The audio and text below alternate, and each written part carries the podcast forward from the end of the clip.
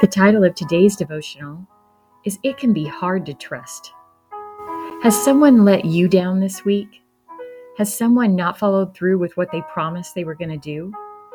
It seems that people let us down a lot, and the closer they are to you, the more it hurts when they break your trust. And over time, we get jaded. I know I have. I spent over 20 years in the human resources field working with employee conflict. So many people lied to me, I eventually was suspicious of everything people told me. After all, we can't trust the news. We can't trust our government. We can't trust strangers. We can't even trust the weatherman. Okay, that's not all the weatherman's fault. But thankfully, there is someone we can trust. And I mean really trust with everything.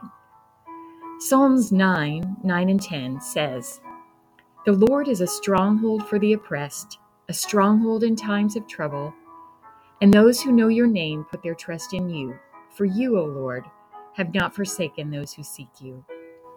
Did you catch that? The words have not forsaken means never. If we seek the Lord, He will never break our trust. It's a promise that we can take to the bank. How do we know? because the Bible tells us God is perfect and he can't lie. Hebrews 6:18 says so. It says so that by two unchangeable things in which it is impossible for God to lie, we who have fled for refuge might have a strong encouragement to hold fast to the hope set before us. That verse just told us it is impossible for God to lie. And then in 1 Samuel 15:29, it says, and also, the glory of Israel will not lie or have regret, for he is not a man that he should have regret.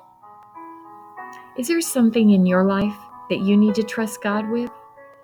What's holding you back? Talk to him today. You can trust him.